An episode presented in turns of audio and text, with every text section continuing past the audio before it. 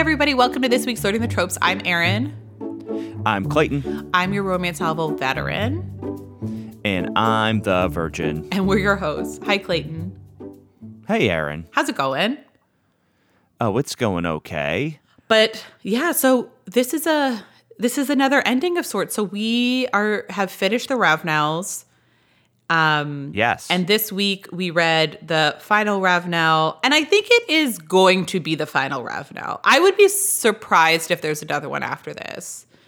Um, well, she ran out of Ravenels. she ran out of Ravenels. As we learned in this book, she could create new Ravenels possibly at any moment. Um, but I think she, um, yeah, she changed it the series to the Ravenels meet the Wallflowers at a certain stages at a certain stage. So there you go. Um, this week we read Devil in Disguise by who else but Lisa Kleypas. Um, it is Lillian and Marcus's daughter, uh, Merritt's story and Keir. Mm-hmm. Um, Thank you for saying that first, so I didn't stumble through it. So, um, yeah, what do we think of this cover? Oh, I don't love this cover. You don't? Uh, no, the dress looks like she's got tomato soup stains all over it. I know. Grow when I was little, there was this one Ralph Lauren uh, bedspread that everybody had that had these big roses on it, and this looks like uh-huh. that bedspread. It's a bedspread dress. Mm-hmm. Yeah, she looks so gorgeous, I, and she looks like what I think Merritt looks like. Hmm. Yeah, I mean it's not horrible. It's just that dress is yeah. There's so, it takes up so much of the cover, and it's not a great looking dress. I think also like the dress and then the background is really busy too, where there's like yes. a lot of flowers and a lot of different colors and it's like pink flowers that match the pink flowers on her dress and then the blue background that's unnatural and there's like red dots. It's it's just a lot and I think if either the background was a little quieter or her dress was a little quieter, you know. Yes, the blue is a weird choice. Mm-hmm. And I'm a blue boy. I love blue. Yeah. Blue is my least favorite color, so here we are. Oh wow! Yeah. I mean, blue. I like blue because I'm a boy, and boys like blue. Oh, okay. Well, there you go. It's a boy. It's a boy color. Um. Uh, and also, I have blue eyes, so I think that's like I just like blue. Oh, yeah. I. It's a. It's fine. It's a. It's a. I. It like it matches co- sort of all of the covers in this series are just the heroine with a giant dress. So in that way, mm-hmm. it all mm-hmm. kind of goes together. And I will say sometimes heroines could be in like really unnatural poses. And this seems like a natural pose. And also the model looks like what the heroine is described as. So like those points are win. I would say it's like a middling cover, especially for Kleypas, where she can have really fantastic covers. It's fine, which I think goes mm-hmm. hand in hand with our feelings for the book. But before we get to that, Clayton, what uh, was this book about? Well, yes, this book is about Merritt uh, Sterling, who is running her husband's shipping company, her late husband's shipping company. She meets Kerr, who's like a Scottish uh, whiskey company owner, mm-hmm. and they fall in love. He gets amnesia. Uh, and then snaps out of it. and then uh, we he, people were trying to kill him, and that's how he got uh, he got uh, amnesia during an attack. And then we find out some very int- uh, uh, uh, crazy information about God. I forgot how you said his name. Kerr, Kier, Kier, Kier, and yeah, I don't know how to feel about it. I'll be honest with you. The big revelation, which we'll get into. Mm-hmm. So that's kind of what the book is about. Um, well, let's talk about the big revelation because I think it's very it's going to be very hard for us to talk about anything else. Yeah. So the re- so, so he yeah he's he, Saint Vincent's son. Mm-hmm. He's illegitimate. He's not. He's not legitimate. He's illegitimate. He's a illegitimate son, and so he did not have. He has a son that is not one he had with Evie, which I feel like I haven't read about how people reacted to this book in any way. I feel like maybe that's something people don't like because that love affair is so central to like Lisa Kleypas fans. They love St. Vincent. They love Evie. So it seems to me like a weird decision to make. Yeah. I mean, I don't I don't hold it as like cherished as a lot of people do, but I just think in general it's like why why is my question.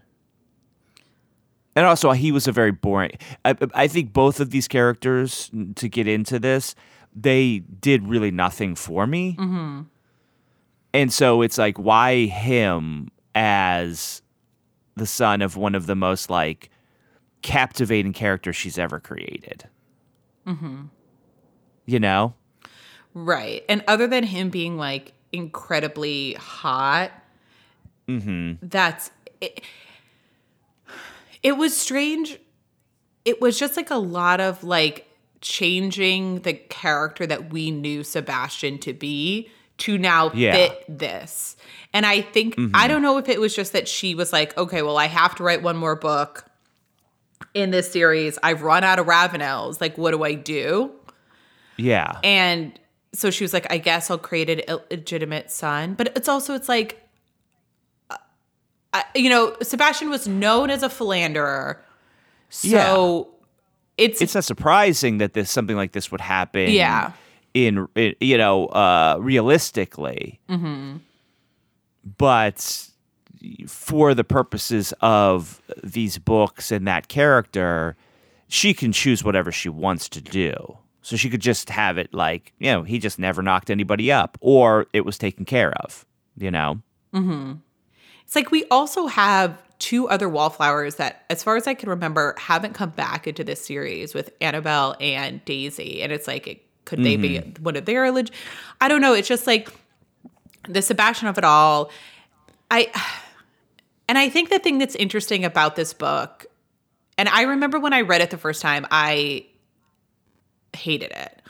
I will say I didn't Okay. hate it this time. There was a lot more that I enjoyed about it this time, Uh huh. Um but I think it's this kind of the thing that also frustrated me was that Sebastian had given Cordelia, who is um, Keir's, Keir's mother, a key to his watch that he carried around with him always. And I think if you think back and like reading The Devil in Winter was so long ago now, but if you think back, like the whole thing was like Sebastian didn't have feelings and he Yes. only wanted to have sex and then keep it moving. He did not form attachments to anybody, which made him the fact that he wanted to form an attachment with Evie. That's the crux of the book. That's the whole thing. So I think Yeah. having this idea that he had a relationship with this woman that was so meaningful that he gave her the key to a watch that he kept and so meaningful that she would put him in charge of her estate. Mm-hmm. So takes the wind out of the devil in winter and that's the part that's really upsetting. I think had it just been like oh i didn't know that i had a child this was kind of a one night stand thing i don't even really remember her then Yep. i think i'd be like okay like he was having a lot of sex i understand like he probably wasn't like the best with prophylactics and like that could have happened but I think Yeah. the fact that it was hinted that there was like a deeper relationship that was had, that I'm like, okay, well, now this is kind of shitty. Well, it, and it's doubly because we know, having read a lot of Lisa, how important items are. Like mm-hmm. certain items and things are so important to the relationships in these books. These these uh, forever romances in these books, right? And the fact that that was that happened between him and another woman does seem to be a bridge a little bit too far, you know?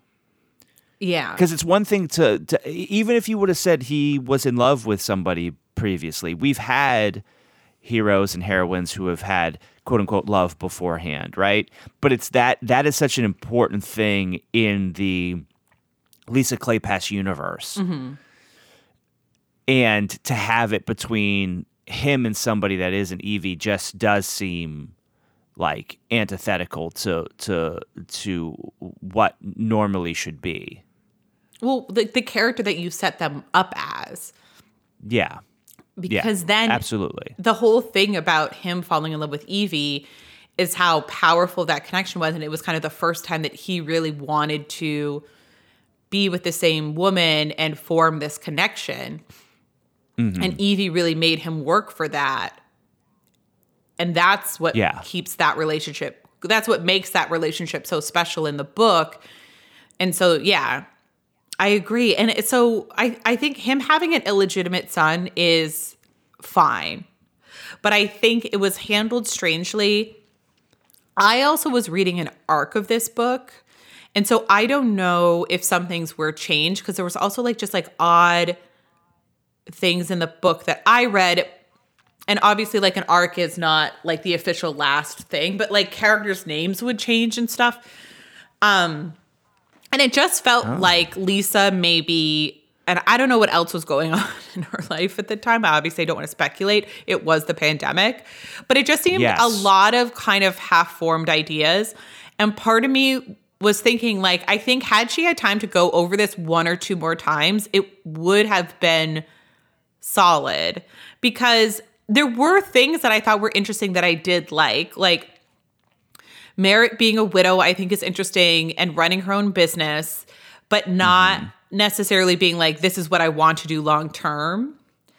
And yeah. her insta love with Keir here is fine and they have sex basically like the first night that they hang out and and and all of that was great too. Hot sex, great sex. Oh my yeah, the sex scenes are phenomenal in this book. But I mm-hmm. think um that's great too. And I that was interesting. And then that he had amnesia. Like there are some crazy Kleypas and there's some crazy romance novels with amnesia. We love them. And so mm-hmm. that was even fine. Like I like the moment um Merritt shows him how to work a typewriter and types their names together.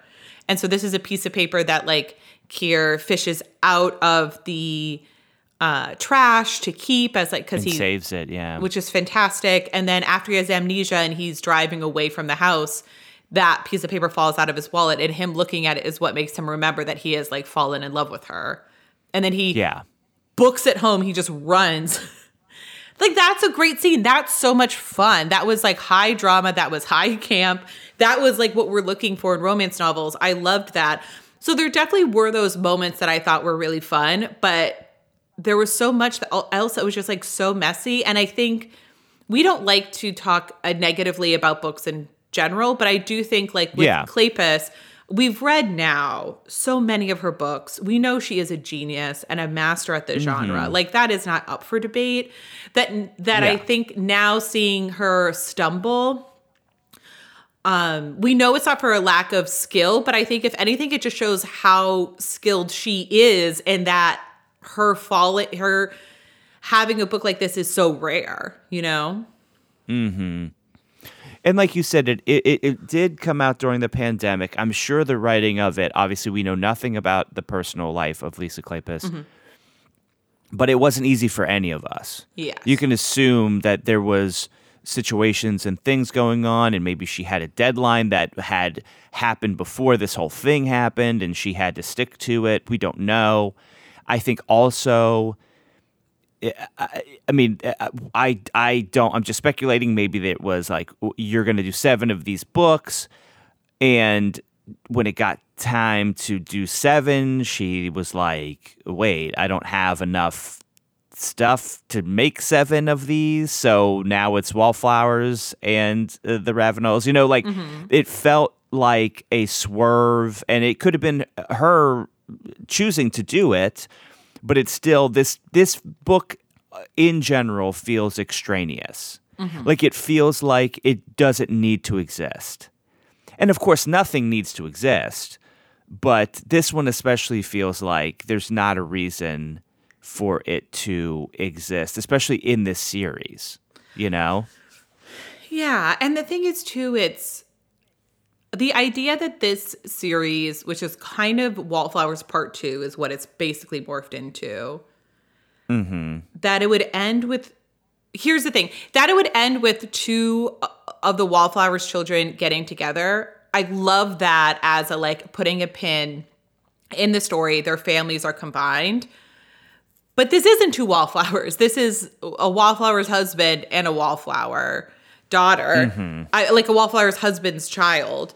And I think it just seemed so so shoehorned into there where yeah, it's like we don't know about maybe it's like it could have been one of Annabelle's sons, it could have been one of Daisy's sons, it could have been I don't know. And so the the moment at the end where it's just Sebastian and Westcliff together in the parlor and their families are celebrating Christmas together. I love that. I love that moment. I mm-hmm. love the mm-hmm. idea of them spending holidays together, being so close. They're, you know, Merritt calling Sebastian Uncle Sebastian. Like that brings me great joy, and that's what yeah, I want. Yeah, yeah. And I'll, and I did read some reviews that said like, oh, there's too much of the side characters. I mean, I loved the Wallflowers together, and when Evie and Lillian got together, I yes liked it. I thought it was fun. I would also just read a book about just their like going around town sort of situations for the wallflowers because I do love them so much. Yeah, well, that's the thing. It, it wouldn't even have to be romances. They mm-hmm. could just be like, what are they doing? Just hanging out. Yeah. Um.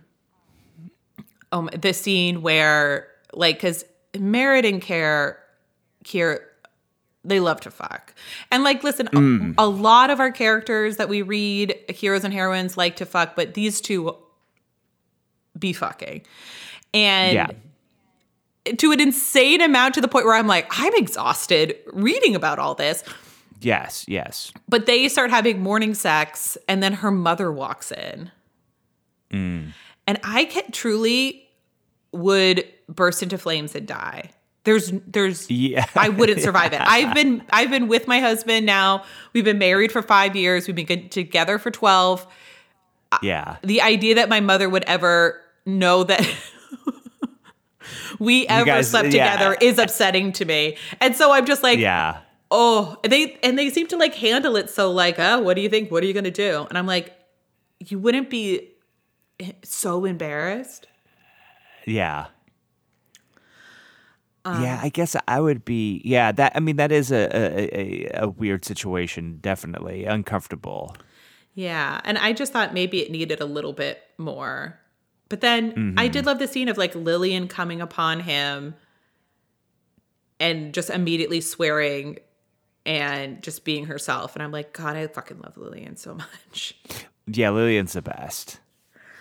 Um, the other thing to talk about, and I think this is something that is like kind of pervasive in romance novels, and I will say, when I read this book the first time, I was like in the middle of kind of like a fertility journey.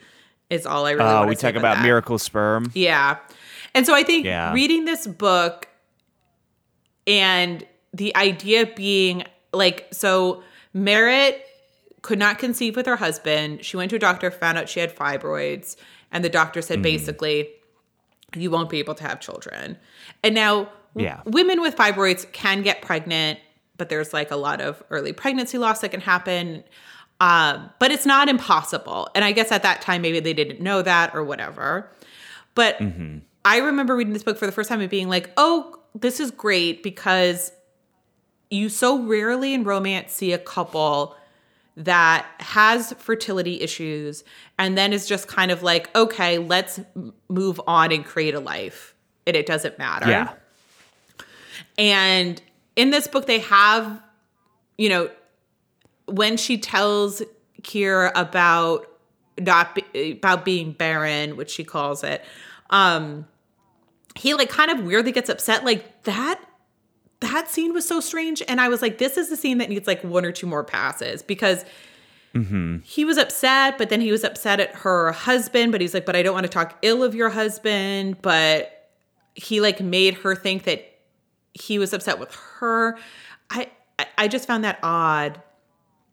And then at the end, the book kind of ends with Marsden, um, uh, with Westcliff and um, Sebastian talking about that Merritt is pregnant and that that's kind of the end. And they're like, well, he has this, he's like, has, he's this virility. So of course he's going to be able to get a barren woman pregnant. And also, like, Sebastian, that's a crazy thing to say considering you just found out you have one illegitimate son. You're basically admitting to, like, I probably have dozens out there. Um, oh, yeah. So the idea in romance of this, like, I can't have children, but I will be able to have children with you because I really love you. Mm-hmm. Like, because our love is real and stronger than before, that is how we'll be able to have children. And I find that to be such a hurtful, um, an upsetting trope that happens. Um, and so I think when I read this book the first time, I was so like disappointed and hurt by that. Um, yes. And that it was really hard to then even like look at any other aspect of the book because of the I don't know the weight of that was felt really massive and it felt like you know I was obviously bringing yeah. my own things into that, but it was just, it really annoyed me. And I would really love it if more romance novels ended with people being okay with that situation. And it seems to be, mm-hmm. you know, either they adopt or they're childless by choice, which is both fine thing. Like obviously, whatever you want to like, it's it's everybody's own decision. But I don't know. It's interesting because then is that a happy ending? I guess is the is the question.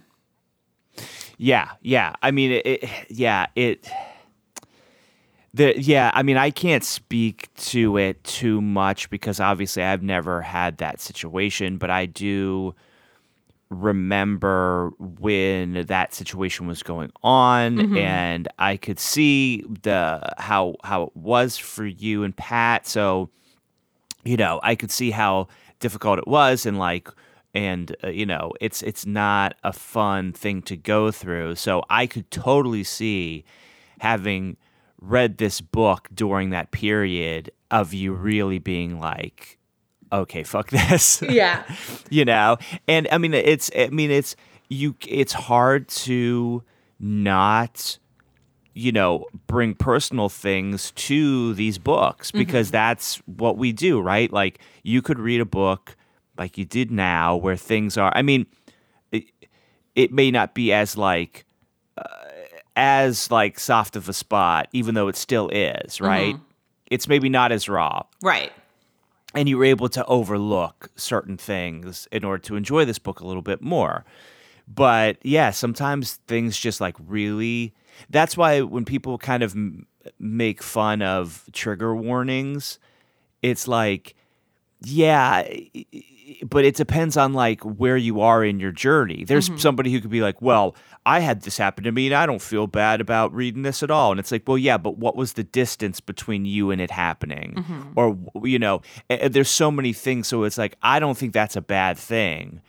And so that's why it's like people are when you read something or you watch something and it like hits you in a spot, like that's it's okay to warn people about that. You know, I think it's it, to completely say this shouldn't exist is not right. But to say, like, hey, if this is happening to you and you're sensitive to this right now or at any time, maybe skip it. You know, I think that's completely okay to do. So, do you think if somebody would have given you a warning about that before you read it, would you have maybe not read it, or would you have said, "Okay, now that I know, I'm going to be able to like step around this in a way"?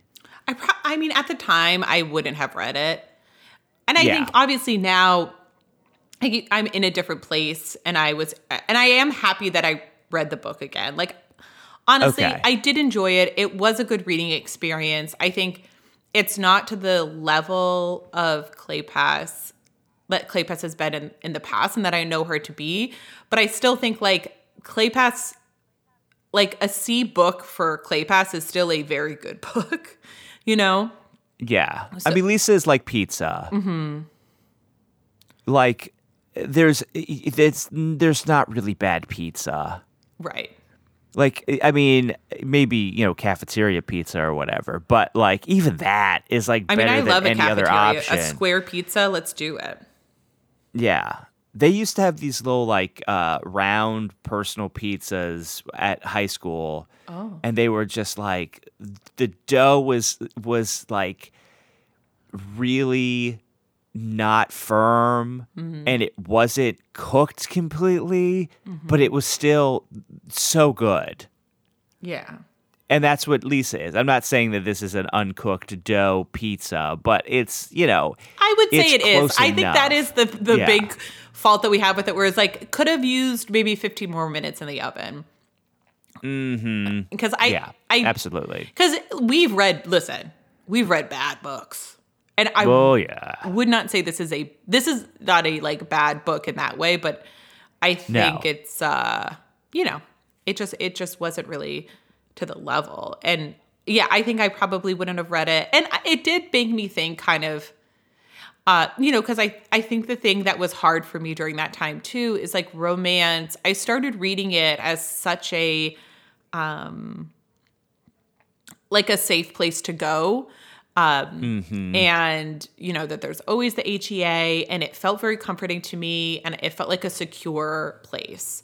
And I think when I started going through that that those issues, it became a not safe place for me. And I think that was the thing that I was also dealing with within myself um, Yeah. was that kind of change and how that felt and kind of managing that because you know pregnancy and babies and i would say more in historicals than contemporaries for the most part that might be Yeah. a generalization. But right how i'm thinking right now that's what i'm going to say. Um tend to be uh more of that that way too where there's kind of a, a happily ever after with a, a baby and a pregnancy announcement. Yes. made it more difficult. And so then i would also kind of kept returning to books that i knew didn't have that. So it was like a lot of rereads but you know. Yeah. Yeah, it, it, it does beg the question with romance where how how safe should it be? You know, what how how much of a safe space should it be, you know? And I guess that can vary from book to book, but is romance it, it, should romance challenge is the question. And I Yeah. think it depends on your state of mind, you know? Like sometimes you want a romance that challenges you and sometimes you just really want to just sink into a warm bath and know that this is going to be a bumpy ride, but not bumpy in the way that's truly going to make you look at yourself in a way that is uncomfortable, you know? Yeah, well, I think that's what you said about trigger warnings. Or, you know what I mean? Or the importance of kind of like knowing these things as you go into a book. Because Yeah. ob- I'm not saying that people should not write books where women who do not think they could get pregnant do get pregnant. yeah, yeah. I obviously people should write every kind of book with every kind of story in it, and I don't think that they should be overly concerned with the audience in in that way.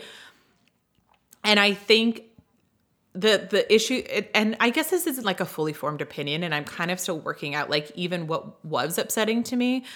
But I think Yeah. the thing that I found frustrating was that I knew if a woman couldn't have children, the answer would be a surprise epilogue baby 99% of the time.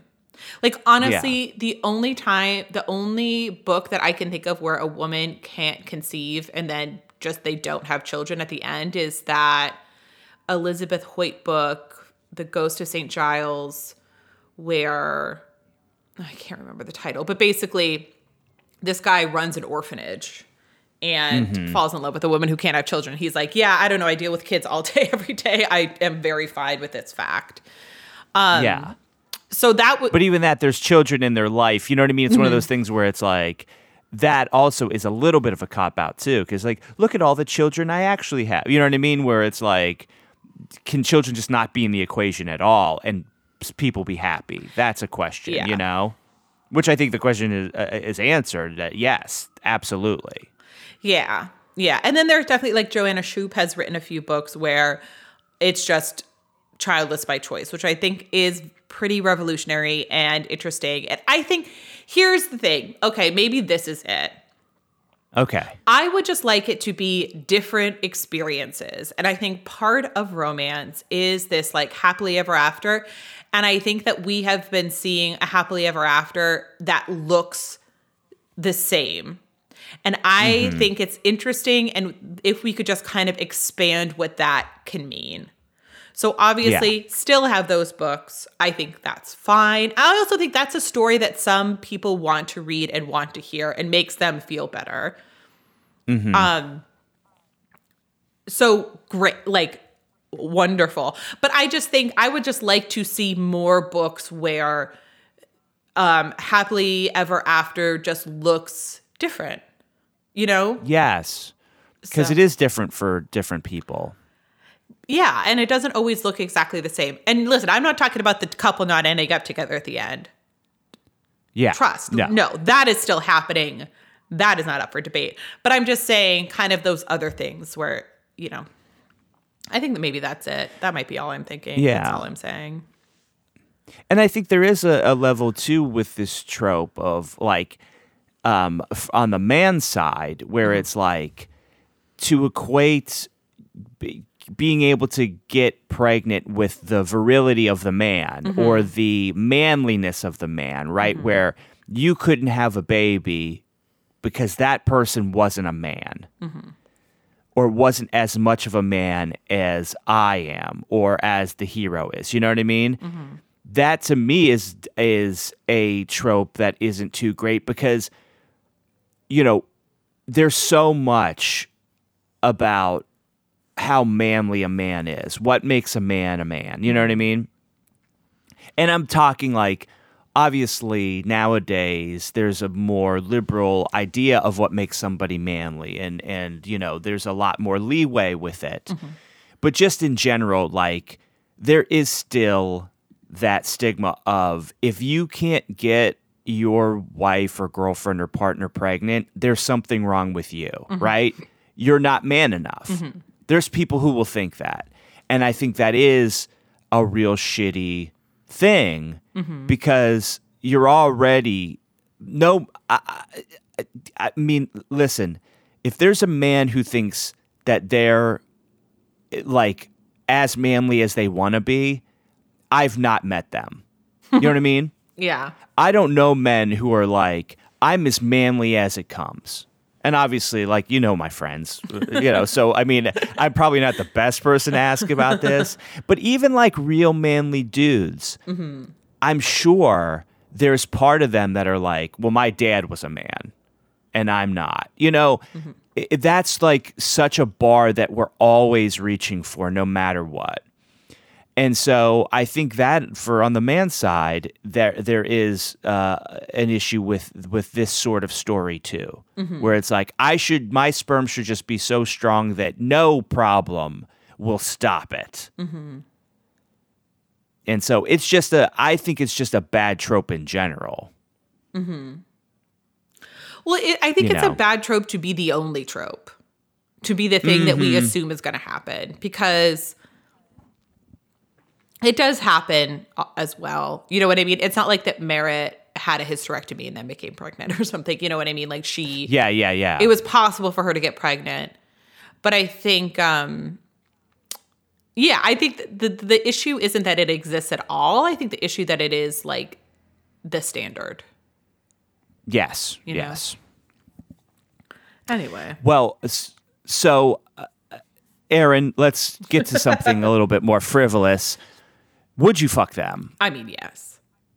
I mean, yeah, they're so hot. They love to fuck. They love to fuck. They I both mean, if they seem could so hot. Slip us into their into their schedule of fucking each other. I mean, it would be a booking issue here, really. yeah, because they're if they're alone, they're having sex. There's no, Mm-hmm. yeah, there's, there's no, uh, there's no question about it. But yeah, and they both seem very sexy. Yes. So I'm into it. Nice. All right, shall we do Goodreads lists? Yes. I don't have the notes in front of me, so this is going to be surprising. Okay. Did I not send them to you?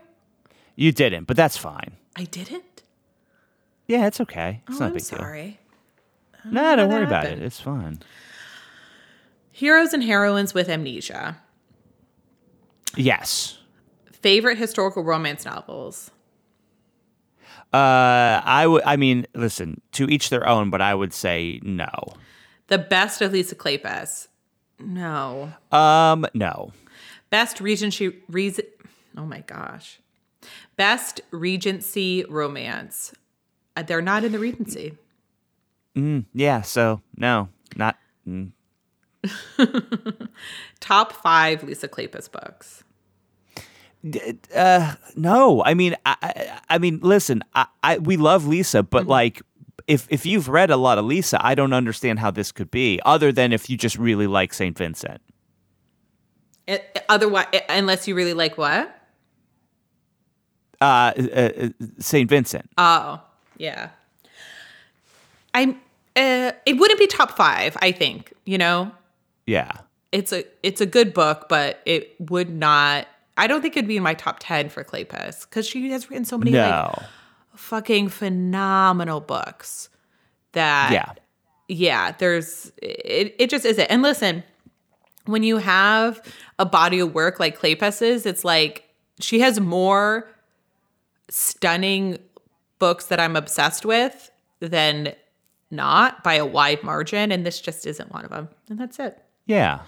Um, gentle giants and romance Yeah. He's a big dude. and he's a sweet guy Yeah. He's a sweetheart.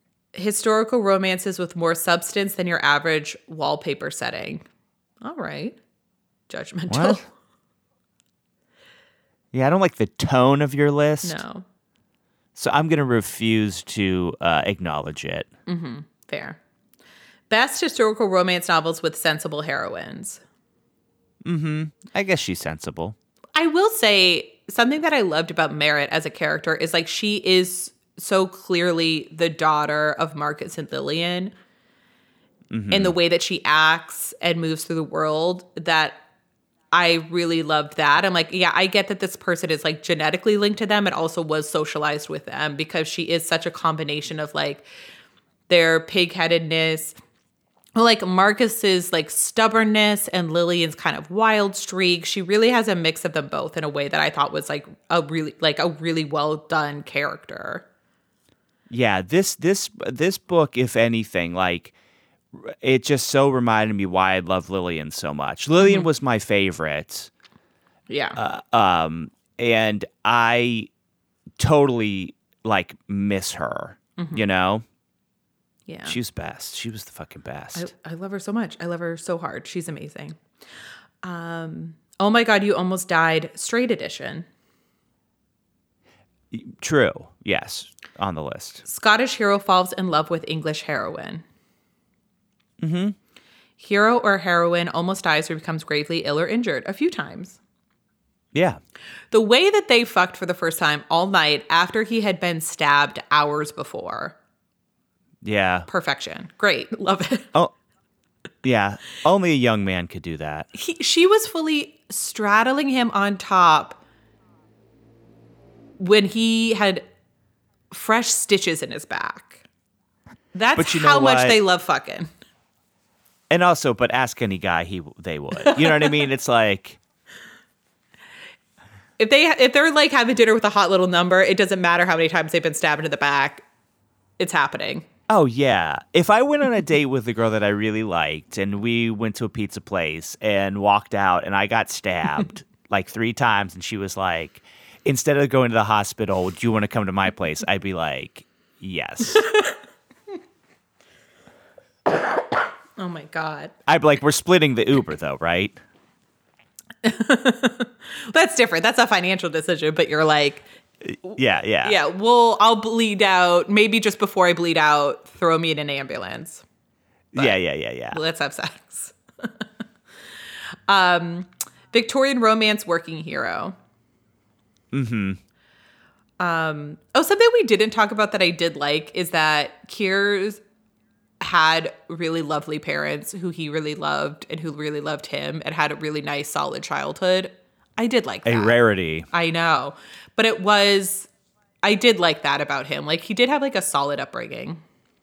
Mm-hmm. Uh widow heroines and historical romance, Yep, she's a widow. intelligent romance. Again, don't It's always intelligent with Lisa. I know. Lisa ain't no dumb dumb. And what's a stupid book anyway? I don't like this uh, like smart romance. It's like calm down. Um, yeah, well, well, smart romance always has Star Wars references in it. That's how you know it's smart. They've seen one movie at least. He's- he- the- they've seen the same movie everybody's fucking seen a million times. Yeah. Um, best rogue rake romance books would not say he's a rogue or a rake. He's not a roger, right? His daddy was, but he ain't. No. And also, I love that he has this beard for half the book, and they're like, oh, why don't you shave it? And he's like, uh, if I shave it, I'll be too handsome, and women throw themselves at me, and it's embarrassing. So I need to uggo up. Um, uh, self made hero historical romances. Yeah. I mean, yeah, kind of. He inherits his father's distillery, so it's not like you are inheriting a Completely business, but- self made. Yeah. Uh, all right, Clayton, what are your tropes? Amnesia, Scottish hero, uh, uh, working class hero. Oh, magic sperm, our least favorite. And uh, oh, I was gonna. Oh, there was another one that just totally slipped my mind. Uh, those are my tropes, though. Yeah. Uh, Aaron, what are your tropes? Um, so my tropes are widow heroine, orphan hero, secret father, two good dads, one bad dad, with it, which I think on average, a solid amount of dads. Um, amnesia, banging it out of your system. The first time they have sex, they're both thinking, "We'll just have sex this once, and then we won't ever worry about it again." Which Famous last words. my fa- honestly, banging it out of your system is my favorite because it never ever works, and it is so much fun to read. Um, you almost died, compromised. Merritt is compromised, but she keeps being compromised around people that like love her and would lie for her. So she has to keep being like, "No, no, I'm compromised," and they're like, mm, "We won't tell anybody," and they're like, "She's like, no, well that that doesn't help it. No, you have to say I'm compromised." yeah. injured sex, um, insta love. They pretty much fall in love immediately. barren Yes. heroine, magic penis, Yes. and then someone's trying to murder me. Someone is trying to murray, murder Keir. Yes, that's true. And listen, books that should be made into movies. I still do think that the Ravenel series would be a banger of a series to watch, and I do want to mm-hmm. watch it. And I would really appreciate it if somebody would option these books. And listen, if you want to hire me to write them, I'm in. I'm in. But You, you won't turn it down. I won't turn it down. Never. I'll be in there. I'll help. I'll write such good episodes. You'll fucking die. But I think it is. It so lends itself. Even this book is pretty cinematic. So, you know, putting it out there for I mean- all of the executives who I know listen to this podcast. Yeah, yeah. Uh, hey, listen. You never know. But I do think this book would work better in a like TV series setting because you would have these characters that we have seen throughout other seasons show up. You know what I mean? Yeah, I think so too. And also, like, there's a lot of scenes that are just like very funny and very witty and just interesting to watch. Like, I, I, this is like the rare point where I think like this would maybe even make a better thing to watch than read. Mm-hmm. So Yeah. Um. yeah, so those are the those are the tropes. Um, any last thoughts about Devil in Disguise or the Ravenels in general? I guess. No, just I mean it, it's mm, it, it was a odd ending to the series, Mm-hmm. and Lisa has not published a book since this. Correct? Yeah. So I'm just curious to see what she's got up her sleeve next. We'll be listen, we'll be ready for it, whatever it is. We'll be Yeah. ready to read it. Mm-hmm. Um all right, Clayton. Well, what has you swooning this week? I'm swooning about an album, and it's not the album I think you're thinking of, probably. I have two in my mind. Yeah, it is an album by a Canadian band called Alvvays, which was a band that I always loved. No pun intended. Truly, no pun intended. But their latest album, Blue Rev, is a just quantum leap uh, in quality. And I love the first two albums. And this is just such an awesome album. And it's been five years in the making. They haven't had an album in five years, and it was totally worth the the wait. Uh, it's like indie pop, shoegazy, sort of jangly, just everything that I love. And so many of these songs are just playing on repeat on my iPod Shuffle because I am an old school crazy person. And I bought this album on Bandcamp. And I bought the cassette. I bought the cassette. And you get the free download with the cassette. So I love this album and I can't say enough about it. It's just amazing. It's favorite album of the year so far. Wow. So Alvvays Blue Rev, pick it up or listen to it on Spotify. What were the two that you thought I was going to say? I thought you were going to say either Carly Rae Jepsen or Midnights. Yeah, so here's here's how why I feel bad for Carly Rae. She drops her album the same day as Midnight. Yeah, not smart. That she did not well, listen. She didn't know cuz her album was supposed to, was they actually had a promotional cycle for and was like this album's going to come out on this date and then Taylor Swift swoops in and says I'm going to just drop my album on this date. So mm-hmm. I feel bad. I feel doubly bad because I really haven't listened to Loneliest Time all that much because Midnight dropped. So, are you swooning about Midnight? I'm not sweating about. I listen. I really loved Midnights. I would say I don't love Midnights as much as much as I loved Folklore and Evermore, but I still have been listening to it nonstop. I've listened to it nonstop, and I will say, enough with the beats. Ah, I yeah. do not want Taylor Swift with beats. Listen, she can do whatever she wants, but beats and Taylor Swift do not make good music. I'm sorry. There's some songs on this album that I really like. And I, Anti-Hero, I think that's a great single. Love it. These songs that just sound like someone was noodling with uh, a beat maker and then she just scatted over. Like I, these are just like half-formed ideas, and even her half-formed ideas have things in them. But she's reaching the point now where nobody's telling her no, and there's some really sort of cringe-inducing turns of phrase and things on this album that she has every right to put out.